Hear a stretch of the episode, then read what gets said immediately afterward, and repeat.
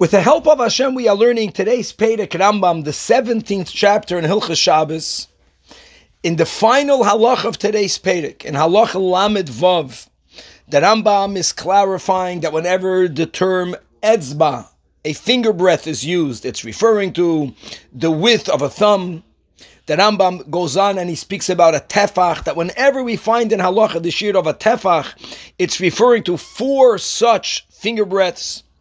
So to focus here on the shear, on the measurement of a tefach that is used in many areas in halacha, ubehemshich to that which we spoke out in yesterday's segment, the sicha from Sichas Kodesh Tavshin Lamed Zayin, regarding why the Rabbeim and why the Rebbe used to very often, when it comes to Mashiach, use the expression lamata masarat.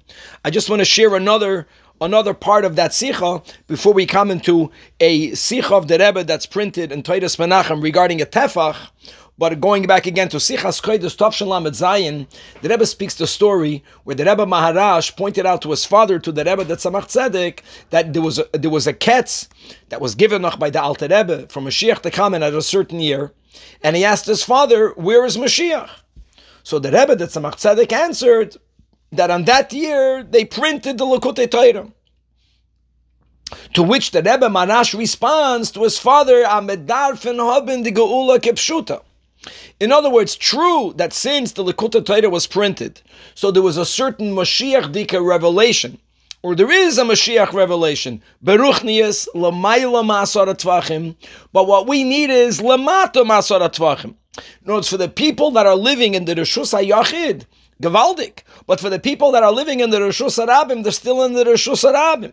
So that that is dafka the concept that Mashiach's need to, of revelation is specifically lamato masara tvachim. Now, in that context, now when we're speaking about the shir of a tefach, there's a sicha that's printed in Toiras Menachem, Tavshin Memches Yud Gimel Tishrei on page 160, where the Rebbe there is speaking about the concept of a tefach that we find in Halachim. And the Rebbe is quoting a Gemara, a Braisa that we have on Shabbos Daf Nun Aleph, Amid Aleph.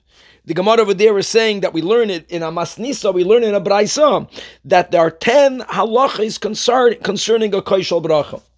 One of which says the Braisa that umagbiyoy min akarka tefach that you have to raise it a tefach above the ground. Now, parenthetically, Rashi there already points out that that beraisa was said obviously to people that were mamish eating on the ground. They used to put a carpet down, they used to recline, so they lifted the koishal bracha minakarka.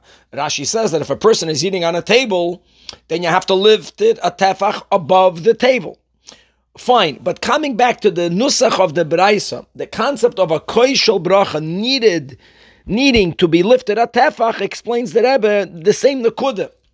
That what's pshat bracha? Bracha means to draw something down. And the goal is not to draw down lamayla masara tvachim. We have to draw down godliness lamato masara tvachim.